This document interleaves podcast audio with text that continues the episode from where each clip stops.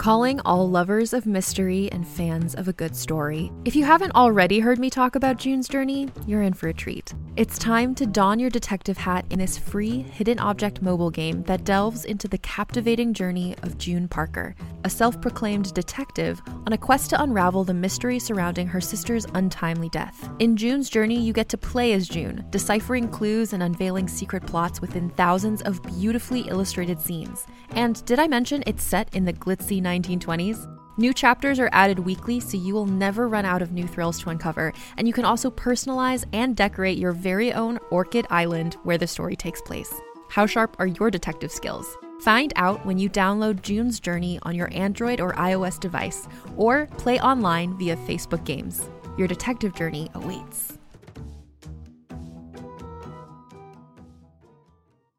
Hey there, it's Rachel Ballinger, and I am thrilled to invite you to Rachel Uncensored, my podcast where I get real with my friends and celebrity guests, where we talk about all sorts of topics. From personal stories to hot button issues, we cover it all. New episodes drop every Wednesday, so make sure you tune in on Apple Podcasts, Spotify, or wherever you listen to podcasts. Trust me, you won't want to miss out on the fun and candid conversations we have here on Rachel Uncensored.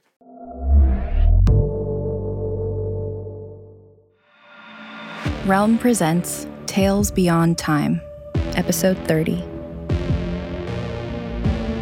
Hello, fellow travelers, and welcome back to Tales Beyond Time, presented by Realm. I'm Marco Palmieri, your host for more amazing adventures. This week, we're bringing you a pair of uplifting fantasy stories from writers Kate Elliott and Karen Lord. Kate Elliott is one of the most prolific feminist voices in speculative fiction, and her coming of age fantasy about self empowerment, making the world live again, was first published in 1997 as part of the Daw Books anthology Zodiac Fantastic. It's narrated for Realm by Rachel Fulginiti.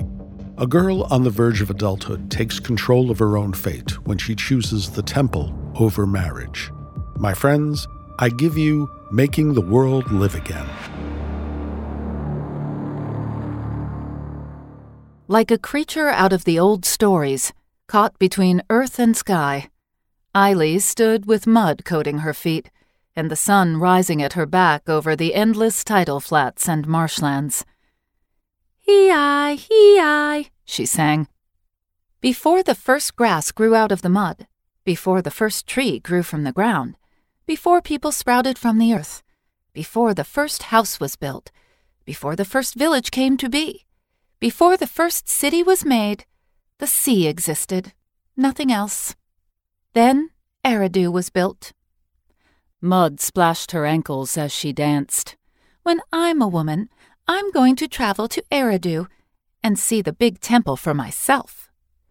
If you don't get back in the boat, said her brother, we'll get home late. Then the only place you'll be going is to dredge the old canal with the slaves. And I'll take the dates with me, she retorted, laughing. Not if you don't get in the boat. Eiley swung a leg over the side, balanced the basket of dates against her hip, then slid in as her brother pulled off. Thick with reeds on its shoreline, the low island hillock was crowned with a cluster of date palms, whose bounty they had just harvested. The palms broke the flat expanse of water that glittered under Anu's morning rays. Look, said Indu as his eyes swept the shore where Eiley had danced and sung. Some animal's been hurt. Do you see the blood? He pointed with the pole as the boat slewed round in the water. A few drops of bright red blood spattered the muddy verge. Hee-I, he muttered. What kind of sign is that? Should we tell the priest? As they stared, a swell of water eased over the tracks Eiley had left, obliterating all trace of her passing as well as the mysterious blood. Huh, Eiley grunted, dismissing it.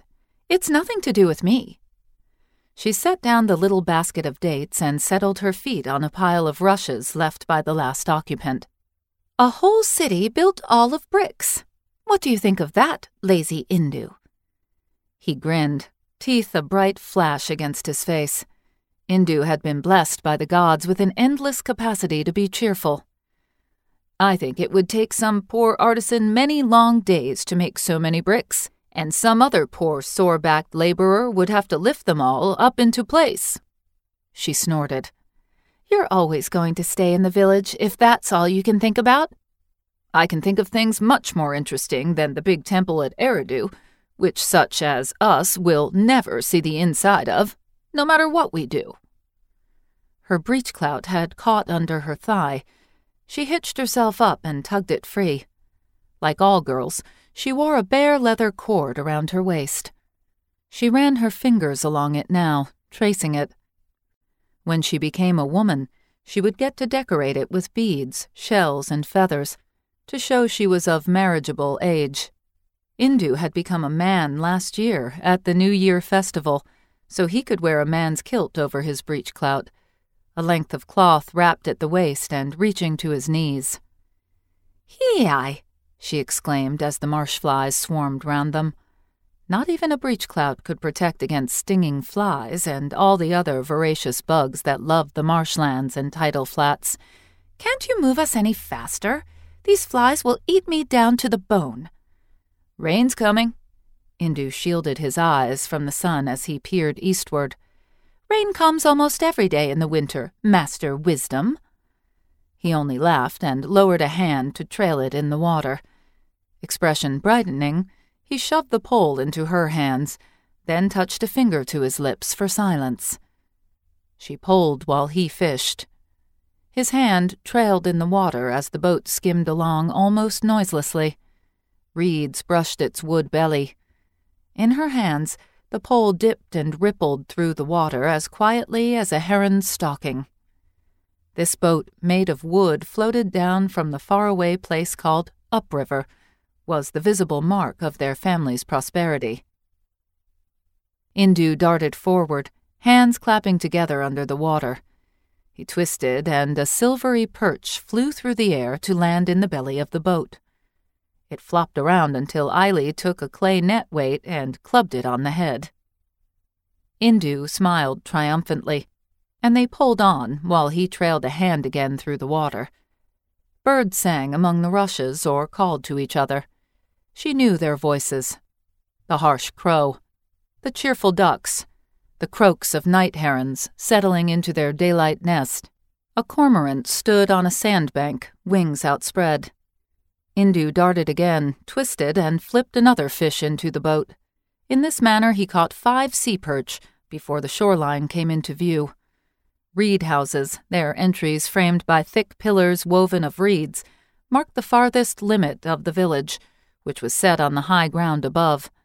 Beyond them, under the shade of date palms, Eily could see the square block of the mud brick village shrine, set below the levee, just outside the village.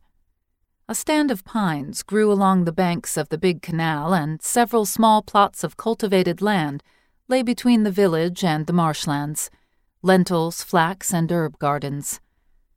Her mother squatted in the garden, thinning the onions. In the village, women sat before their houses, some wove reeds into baskets and mats. Others painted pots or hunched over a grinding stone, while their young daughters laughed and chatted behind them, spinning flax to thread and watching over the smallest children. The men would be dredging the canal against the spring floods, or weeding in the grain fields out in the irrigated lands, or watching over their sheep. Day in, day out, year in, year out, Eily watched them plant and harvest, bake pots over fires and paint them and then bake more, cook, fish, bury those who died, birth babies, and take offerings to the temple. It was always the same. There's nothing new, exclaimed Eily. Same old village, same old work, same old people. How can you be so cheerful? Nothing new. The sun is new each day. New water flows down the river each day. Every year we grow new crops. Same old crops. I want to see the world. Indu grinned and gestured toward the sky, where clouds moved in from the east like sheep headed homeward, then at the marsh behind and the village ahead. The world is here. The world is where you and I are. Oh, you'll never understand. Disgusted, she stood in order to pull the boat precisely in against the earth jetty. Hi! Indu leaped out of the boat and into water that lapped his knees. The boat rocked wildly under Eily, but she steadied it quickly as she stared at her brother, now gone crazy. He splashed up to the shore and ran toward their mother. Ninny Ma! Ninny Ma! Come quickly! Two pigs, foraging on the verge of marsh and land, ambled over to investigate. Ahead, her brother was gesticulating, talking to their mother with wide, sweeping gestures of his hands, yet careful in his excitement not to touch her. It was only when Eily had settled the boat and brought it up beside the jetty that she looked down to see what had so startled Indu. Blood stained the wood bench where she had sat. It had not been an animal's blood at all, on the marsh hillock where they'd gathered dates. It had been hers. Ninny Ma sent Indu off to the little temple house to warn the priestess, and then came over to Eily. She chased off the pigs, then helped the girl out of the boat, and leaned in after to touch her finger to the smear of blood on the bench. Touching the blood to her tongue, she considered its taste with great seriousness, while Eily watched her apprehensively. Ninny Ma was very old so old she had a living grandchild who could already walk and talk, and Eily was her youngest child. But to Eily's eyes, the white ringlets in her mother's coarse black hair represented just another sign of her great strength and wisdom. Stout of body, she had sharp black eyes in a face wrinkled from endless hours working under the Anu's bright rays. Eily couldn't remember her looking any other way. Maybe one day she'd look like that, but she couldn't imagine being so old. Ninima smacked her lips and nodded. First blood, she said with satisfaction. Your time has come, Eily. Now you'll be a woman, and we can accept that offer of six sheep and the brindled ox from Natum's family as your bride price. He I, Eily jumped out of the boat. Marry Natum? Natum is a good boy, scolded Ninny Ma. Eily made a face, but since it was true, she couldn't disagree. Why can't I go to the big temple in Eridu? Ninny Ma snorted. You and your talk of the big temple in Eridu. I know what you dream about, but your father can't afford that kind of dowry, nor your brothers the upkeep it would cost every year. She had practiced this response for a long time now, ever since her father and Natum's father had first spoken of a marriage contract between her and the young man.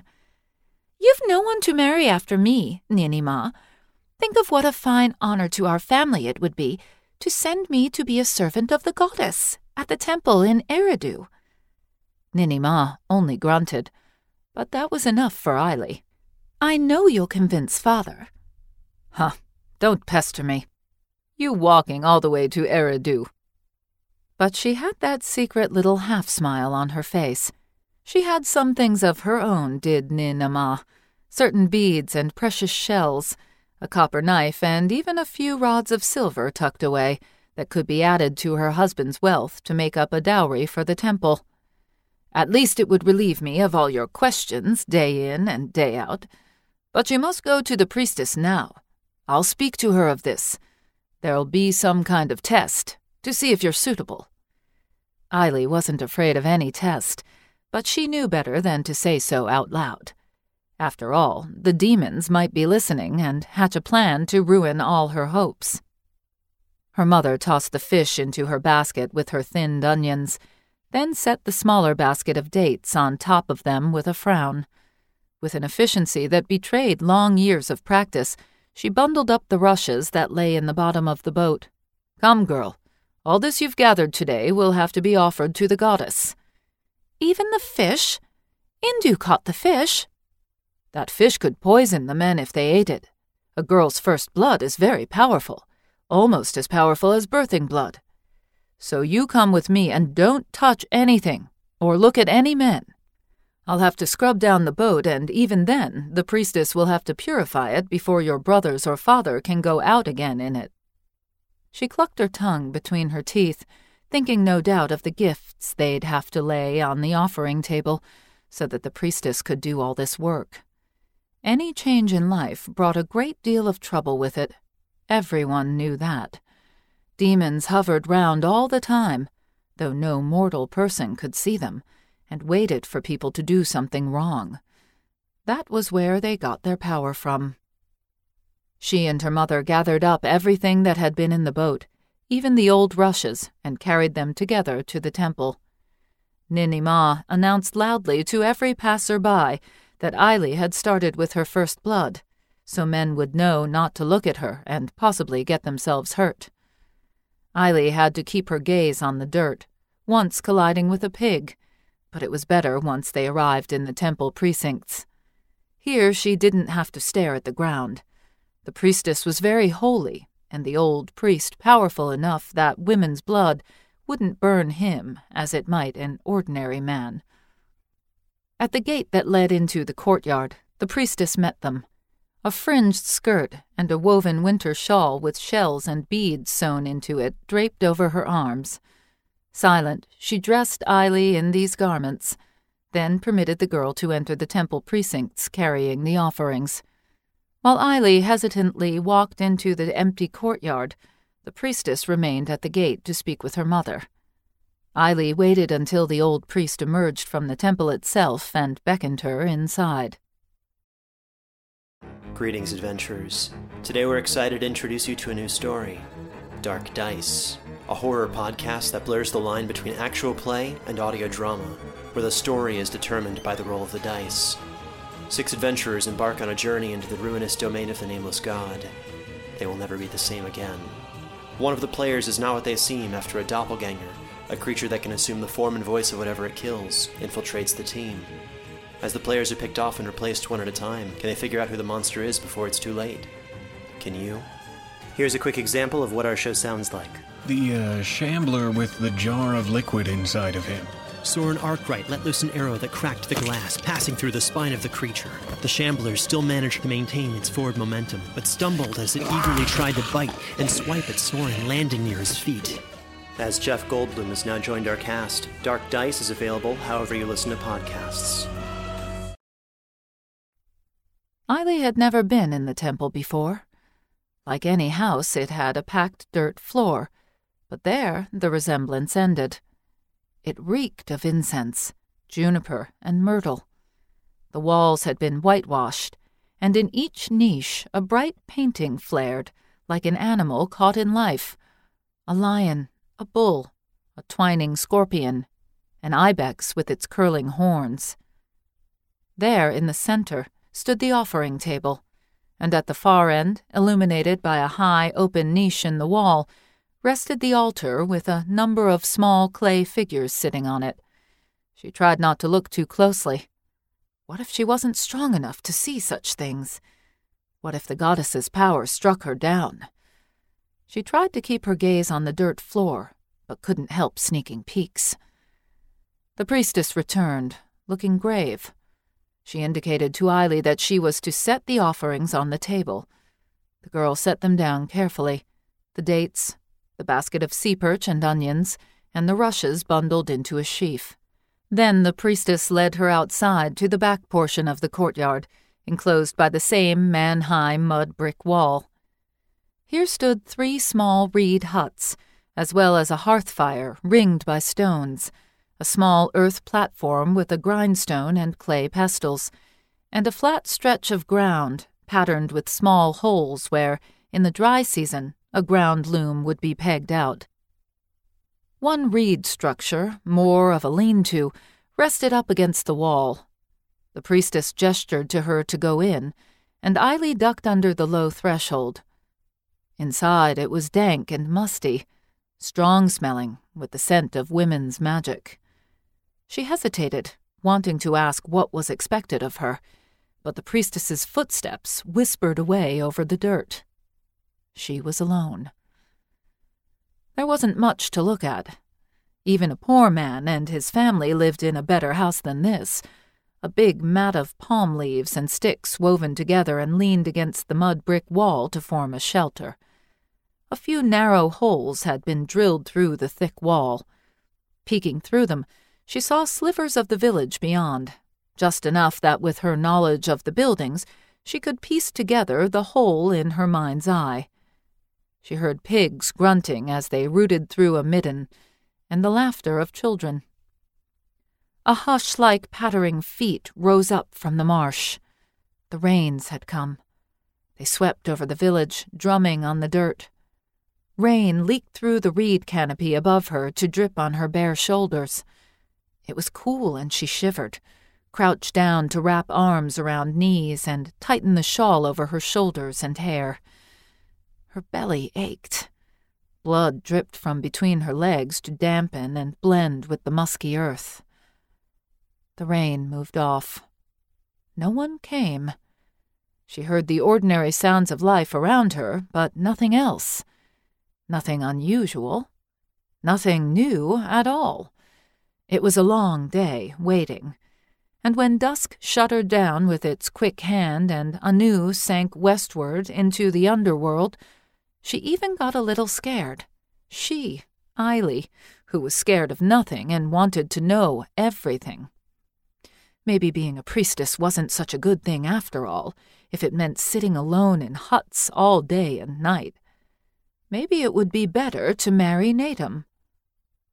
Eily. The whisper came to her through the drill holes. She squinted out through them, but it was too dark to make out more than shadows. What is that? Who are you? Could it be a demon, speaking in a voice meant to sound human? She didn't recognize the voice, and couldn't even tell if it was man or woman, muffled as it was. The great serpent is out tonight. Hee You're scaring me. You're safe. You're safe, woman, the voice replied, and then laughed softly, a pleasant sound that made her feel easier. You're on the island, the first island, the old island, you're protected by its magics and the power of your first blood. You belong to the goddess while you stand on her sacred ground. Go outside and tell me what you see. She rose, groaning with the stiffness in her legs, and ducked out under the threshold. Outside, she looked around.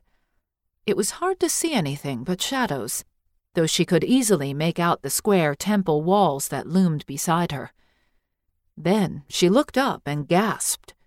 Above, a winter shawl of brightness cloaked the sky. She didn't look at the stars much.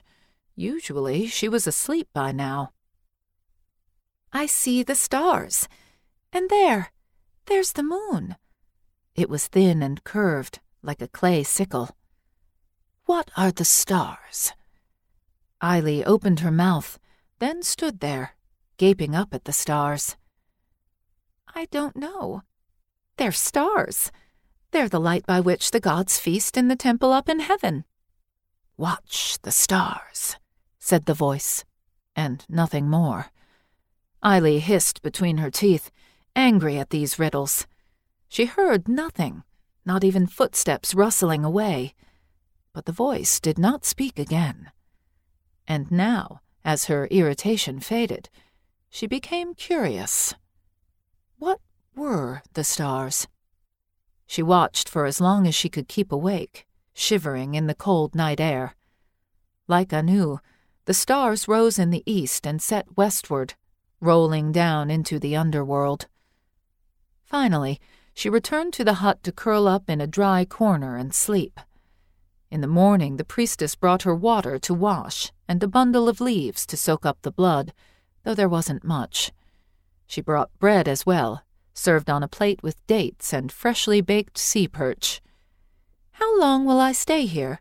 Eiley asked, but the priestess only smiled in her grave manner and handed her a spindle and flax so that she could spin. In this manner she passed a tedious day in solitude. That night, the voice came again. What are the Mays? it asked her. The Mays are the spirits that govern the decrees the gods make. Everyone knows that. Her belly ached a lot right now. That and these stupid questions made her grumpy. If the voice could hear her bad mood, it took no notice, but went on. The great serpent troubles the world, wanting to return everything to the old sea, which was all and everywhere before the first creatures came to be. But the mays keep order. The stars keep order. He-I! She forgot about her aching belly as a flood of questions came to her tongue. How do the stars keep order? Are they mays? Are they also spirits? Watch the stars, curious one. Watch the stars, you who know everything there is. Now the voice sounded amused, and Eily knew it could not be a demon. Demons didn't know how to be happy. She crawled out of the hut and watched the stars. To her amazement, she recognized some of the patterns.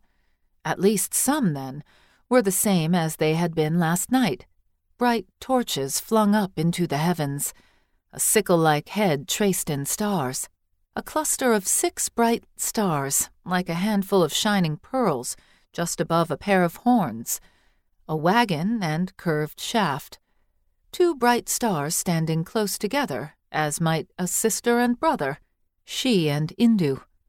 The moon, like Indu, had been eating and had gotten a little fatter.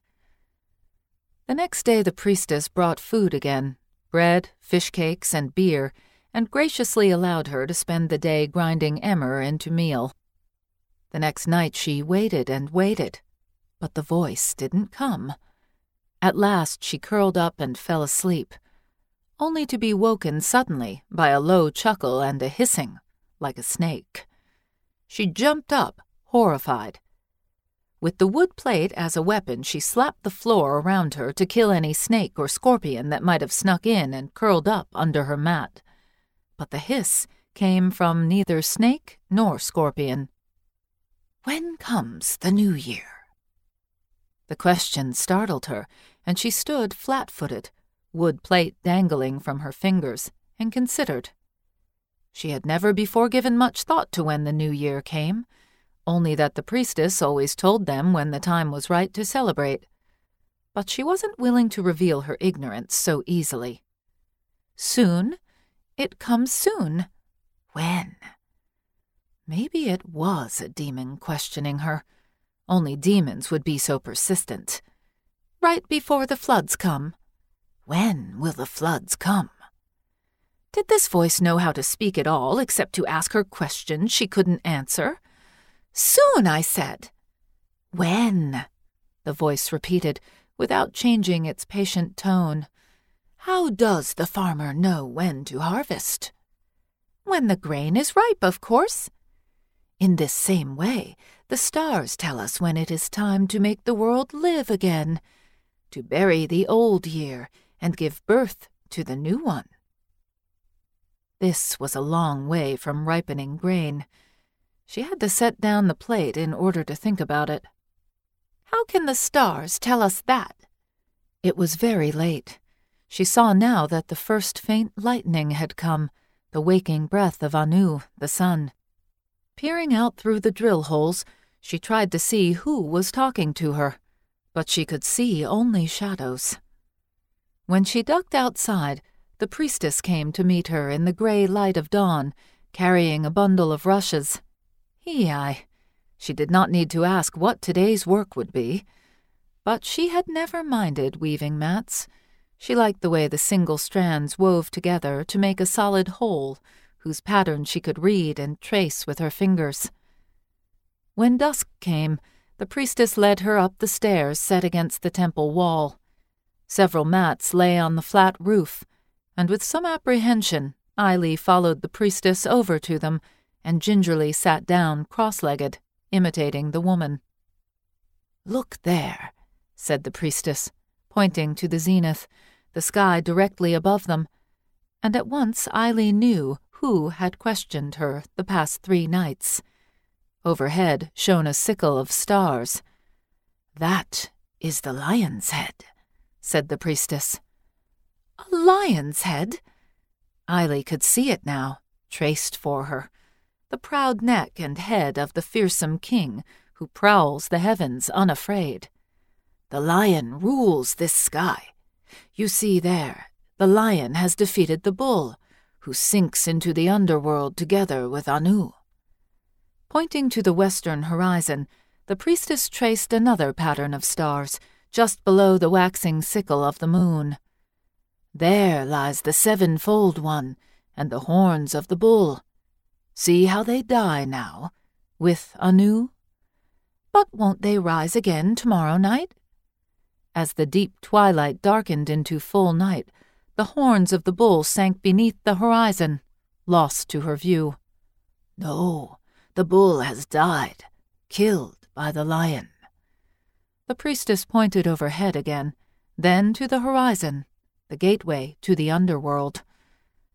Eily could not contain a gulping gasp, a sudden tremor of fear.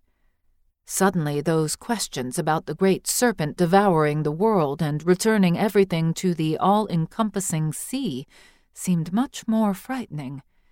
If the stars could die, then perhaps the world was about to come to an end. Is the bull gone forever, then? The priestess smiled. Only to rest until the new year. Until the new year? But how do you know when the new year comes? The priestess did not speak at once. Eily stared, gape-mouthed, at the stars. In about forty days the bull will rise in the east at dawn.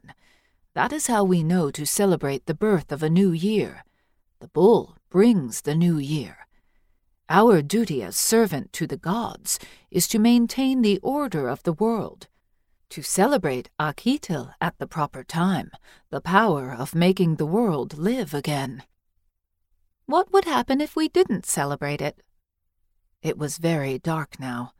Below the sickle head of the lion, Eily could see its bright heart, brightest of the stars in its body.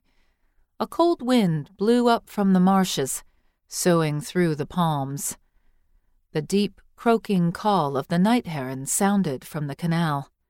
The great serpent waits for us to make a mistake. It is also our crimes, our faults, our errors, which let loose the great serpent. That is why the gods have set the four corners of the year as pillars, so that we may help defend the world against chaos. The four corners of the year. With a flash of insight, Eily remembered the four animals painted on the niches within the temple the lion, the bull, the scorpion, and the ibex. Ah, said the priestess with approval. But how do we make the world live again at Akitu? What? You don't know everything, Eily. I thought everything was old for you, nothing new at all in this old place. Isn't that what you tell your mother every day? Eily wiggled on the mat, trying not to bounce up and down in her impatience and her excitement. I didn't know about all this. The priestess chuckled. Do you want to learn? Yes, yes. But I warn you, you'll have to be attentive. There's much to know you haven't discovered yet, and more to learn than you can learn this year, or perhaps in your entire life. The priestess spoke with laughter in her voice, but Eily ignored it. Are all the four corners of the year set in the stars? Then where is the scorpion? and the ibex. Only wait, child, only wait. You have learned a great deal for one night. I am an old woman and easily tired, and it will rain soon. You may escort me to my bed, and sleep on a pallet beside me, if you wish. Then I may stay here, in the temple? The question caught in her throat, and as soon as she uttered the words, she was sorry to have said them. He, I, how brash of her to presume so much, to ask such a thing of the priestess. But the priestess only wrapped a corner of her shawl more tightly around her, as the wind brought a spattering of rain over them, on their silent perch. Of course. Who else would answer all your questions? I have already spoken to your mother about your dowry. With that, they picked their way along the spine of the roof, and climbed carefully down the stairs to the silent temple yard. The priestess made her bed in one of the stout reed huts. But Eily could barely sleep for excitement. The wash of a late rain over the village woke her. She listened to the night calls of birds, to the honking of geese, and the barking of dogs. Each insect click, each drip of water startled her back awake, her mind tumbling all its new thoughts over and over. If only she could weave them into a pattern. In the morning, as soon as the dawn washed to pink and the first herons glided over the marshlands to stalk their prey, she was up and outside. With a stick, she drew lines in the dirt, a picture of a lion grappling with and defeating a bull. She glanced up at the sky, but Anu had washed it clean of stars. Clouds moved in from the east. She sat back on her haunches, thinking about the four corners of the year. With a palm leaf, she swept clear a patch of dirt, and then drew a square with four corners, and in each square as in the niches in the temple, traced the rough outline of an animal. Here, at the new year, the bull. Here, for the high, hot summer, the lion. For the late, dry spell, the scorpion. For the winter rains, the ibex. A shadow eased across the dirt, shading her, and she turned to see the priestess standing behind her, with a slight smile on her ageless face. He, I, restless one, is your heart now content? No, not at all, cried Eily without thinking. Do all the stars have names? Ah, said the priestess, in the tone of a woman who has opened a box and found the finest pure lapis lazuli shining within. The gods have many decrees set upon the world so that we can maintain order against the great serpent. Can you remember them all? Eily nodded, but her attention had already wandered back to her picture. It isn't quite right, she muttered, as she thought about the bull sinking into the underworld, only to appear again in the east forty days later, as it would every year. The priestess squatted beside her and gently took the stick from her hand.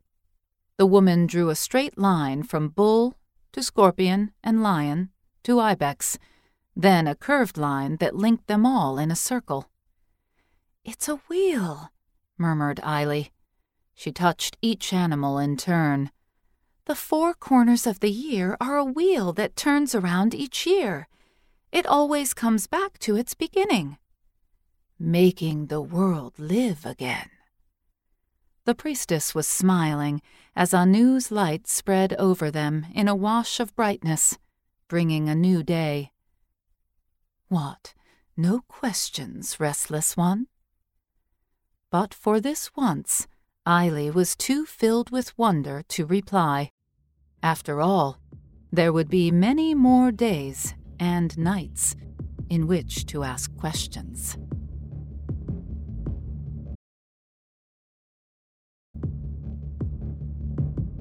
Curiosity is sometimes described as a curse, a trap for the unwary or the reckless.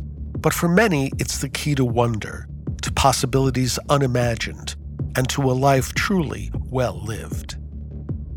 Our second tale is from Barbadian writer Karen Lord. Her lyrical Afrofuturist story, Cities of the Sun, was originally published in 2019 in the anthology New Daughters of Africa and is narrated for Realm by Robin Miles. It explores the power of story itself, what happened, and what will happen, in truths, not facts.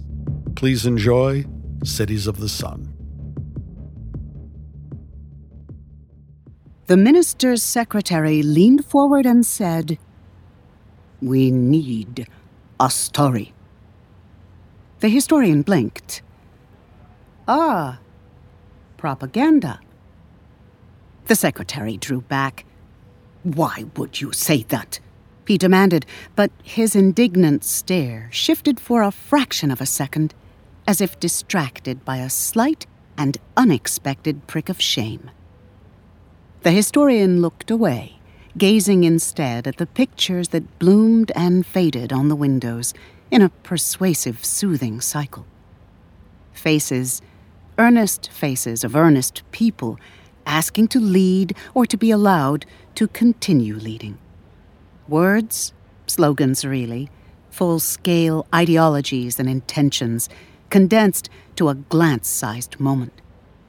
It was a very festival of decoration, enhanced by the occasional glint and glitter as the solar cells in the window panes adjusted with minute efficiency to capture the sun's rays. Not unexpected in a ministry office. But these days, she would see the same at the train stop, the fish market, anywhere that had walls and a large audience. What would you like to tell the people? The historian asked kindly. The secretary leaned forward again, but with caution. Only halfway. Tell them how we got here, and tell them where we're going, and how you'll take us there. Your manifesto? She chuckled at his annoyed expression. I'm sorry. I'm a bit of a cynic these days. You want me to present our history and our future in a package like this. She waved a hand to the political messages, translucent, unobtrusive, yet insistent. If you can, the secretary replied stiffly. He stood, gave her a nod of stern farewell, and that was the end of the meeting. The historian walked out into the daylight and paused to bask in the dappled glory of Heroes Square. Trees, natural and enhanced, filtered the sun with hungry leaves and eased the reflected brightness of the glass towers of a modern city. People moved within the innards of each building, dark pulses of collective life in constant motion, as hungry as the leaves and as numerous. What kind of retelling would move those crowds of singular souls from followfoot compliance to fullness of choice? I can try, said the historian to herself. They say I should tell it like it happened, so that the facts aren't forgotten and the cities can rise again. I say no. If we want people to walk this path again, we have to tell more than facts. We must tell truths, root deep, tree tall testaments to understanding. Because who knows who will build the cities, what they will be built of, where they will be constructed. Impossible to know in this present Impossible to know anything but the why. I will tell you this. This is why you must build the cities. And the why will bring forth the how. And the how will call to whomever can wield the power and the grace and the mercy of a steward. May God send the means, as God sends the light of the sun. May God ordain the stewards, for a city needs stewards, not princes. We were a hungry folk once, starved by design, to make us a better fit for the machine that knew no rest, no satisfaction, but only a constant burning and turning. In this universe, perpetual motion comes not as a gift, but a cost. And so even our starved selves were insufficient fuel to keep the machine advancing. A hungry mind and a hungry body knows no rest it yearns, and that yearning extends from the birth of the elders to the last breath of the youth. It spans lifetimes and timelines and makes demands of probabilities, pushing at the boundaries of the universe with a nagging finger. Is it time yet? Is it our time yet? We needed four generations, long enough to wash the taint of trauma from our genes. We wanted four millennia, not of supremacy, but of simple existence to give quiet, bold proof that our dream was possible. We managed for decades, and then enemies fell upon us. Who was it tore us down? Men afraid to die alone, small without the bowed backs of others to stand on, weak without the coddling of servants, and poor without the labor of peasants. They made their civilizations like ever expanding pyramids, constructed from the bottom up, always dependent on the strength of a new, broader base. Destined to topple in time, they were doomed by design, and their people would turn to conquest of others to delay the date of their own ruin. But I tell it backwards. First, the dream. A city cannot be built in a day, but it must be built every day. Each cycle of decay must be countered by renewal, each new demand met with a new solution. The environment can be a partner to work with or an enemy to conquer, and the city itself a symbiont or a parasite. You know the path we chose the path our ancestors would have approved. And you know how difficult that was, with so many centuries of having strayed from that path, of having been lured and led from that path. But we wanted our future, and we worked for it. We planted the forests of baobab and banyan, taught them our names and our needs, our talents and our dreams. The ecosystem kept it stored up for us reminding us not only of ourselves, but also of each other. Instead of consuming each other, we fed each other. And so the chains of commerce became a web of mutual benefit, and economy became ecology. We celebrated our victory and vowed to work even harder. And yet there were matters beyond our borders that gave cause for concern. A few remembered that peace within does not always inspire peace without. We may claim to have tamed jealousy and greed among ourselves, but certain outsiders would be revenged on us for our brazenness. How dare we flourish, survive, exist?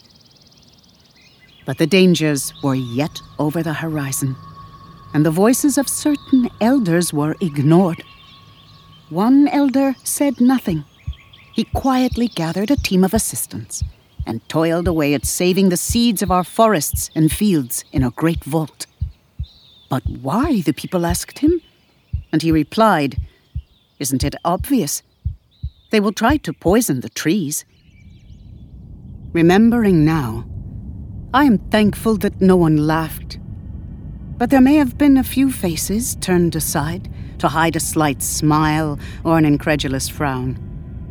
Remembering now, it makes my heart cold to think how short were the days of peace that remained. The forests did not fall to poison nor to blight, but to the wild malice of fire. The audacity of our enemies is what saved us in the end. They struck with more haste than cunning. Had it been poison, had it been blight, the tainted soil would have taken centuries to recover. But forests know fire, and our knowledge and power was set unseen amid the roots below, waiting and ready for rebirth. We needed no revenge, and we took none. An overextended enemy is his own executioner, and we had only to wait. When we emerged from our strongholds below, the remnants of their shattered empire troubled us little. And then, not at all. So the date of their ruin has come, and now that question, is it time, is it now, has an answer. Yes. Yes, our cities will be established again, slowly, day by day, unfolding like a tree that puts forth two new leaves for every one that dies. Yes, we will prepare for fire and also for blight, whether through chance or through malice. Yes, our generations will be strong and whole. Our children will learn to be better than we are. Yes, our civilization will grow like a forest with strong roots and strong limbs, with leaves sunward, with hopes skyward, yes. I promised you truths, not facts. Not a manual, but a gospel. Not a report, but a myth. Not a request, but an exhortation. I have told it as it happened, and as it will happen. I think he did not appreciate the manner of my telling. But I cannot be sure beyond the fact that I was never paid. The historian's voice was cheerful, though a little cracked and weary, and her aged face was charming with the divine mischievousness of tricksters everywhere. Is that why you are in exile now? The reporter asked, leaning forward eagerly. The historian shook her head at his foolish bluntness. This is not exile. This is retirement. The forests extend so far, there is no need to live in any city. Did you know what your story would do? That it would change everything? What did I change? We still draw energy from the sun. We still preserve our names and deeds in the roots of the forests. We still remember how our enemies crept up on us while we were complacent. But you spoke of the enemy within. You warned us about our corruption. I only used the word blight once, maybe twice. The reporter sat back, somehow satisfied within himself. Three times. It was enough. It was the story that started the revolution, the rebirth that transformed us. You said enough. I cannot guess where lightning will strike, nor tell it to start a blaze. But two things I do know. She leaned forward, and her eyes held the young man, not with charm, but with authority. A true tale is like clear water reflecting the hopes and fears of the listeners, and forests know fires. They will always recover in time.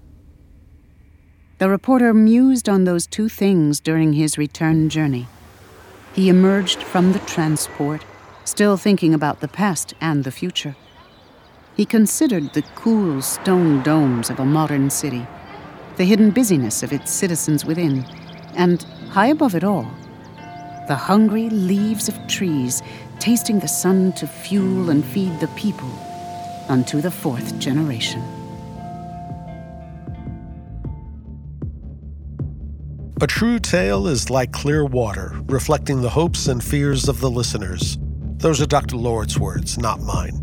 And they get me every time. It feels almost like a mission statement for this show. Ready for more amazing adventures? Try the horror comedy Low Life, in which a chupacabra exterminator and a marine biology student become unlikely allies to solve a monstrous murder in the Florida Everglades. Or check out Gods and Lies, in which an investigator with a damaged reputation reluctantly teams up with a disgraced demigod in order to solve the murder of a mortal. Both shows are out now and available wherever you get your podcasts. So until next time, whatever dimension you're in, safe travels. You're listening to Tales Beyond Time, created and produced by Realm, your portal to another world. Listen away.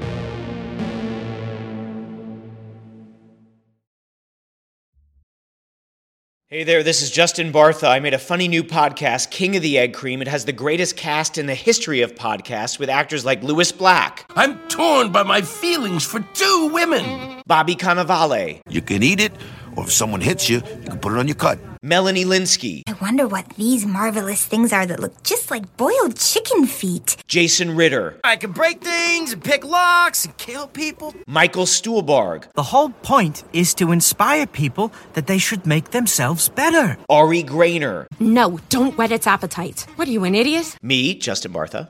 That's not just any egg cream, that's a Lemke's special. And all narrated by the hilarious Richard Kind. This is the story of Harry Dalowitz and how he rose from nothing to become New York's King of the Egg Cream. So if you like funny true stories, come listen to King of the Egg Cream, available wherever you get your podcasts. Tales Beyond Time, Episode 30, features Making the World Live Again, written by Kate Elliott, and Cities of the Sun, written by Karen Lord. It is produced by Mary Osadolahi and Marco Palmieri, associate produced by Alexis Latshaw, and executive produced by Molly Barton. Hosted by Marco Palmieri and performed by Rachel Fulginiti and Robin Miles. Audio produced by Mosaic and Tidef Studios. Additional editing by Nicholas Papaleo. Cover art by Kendall Thomas.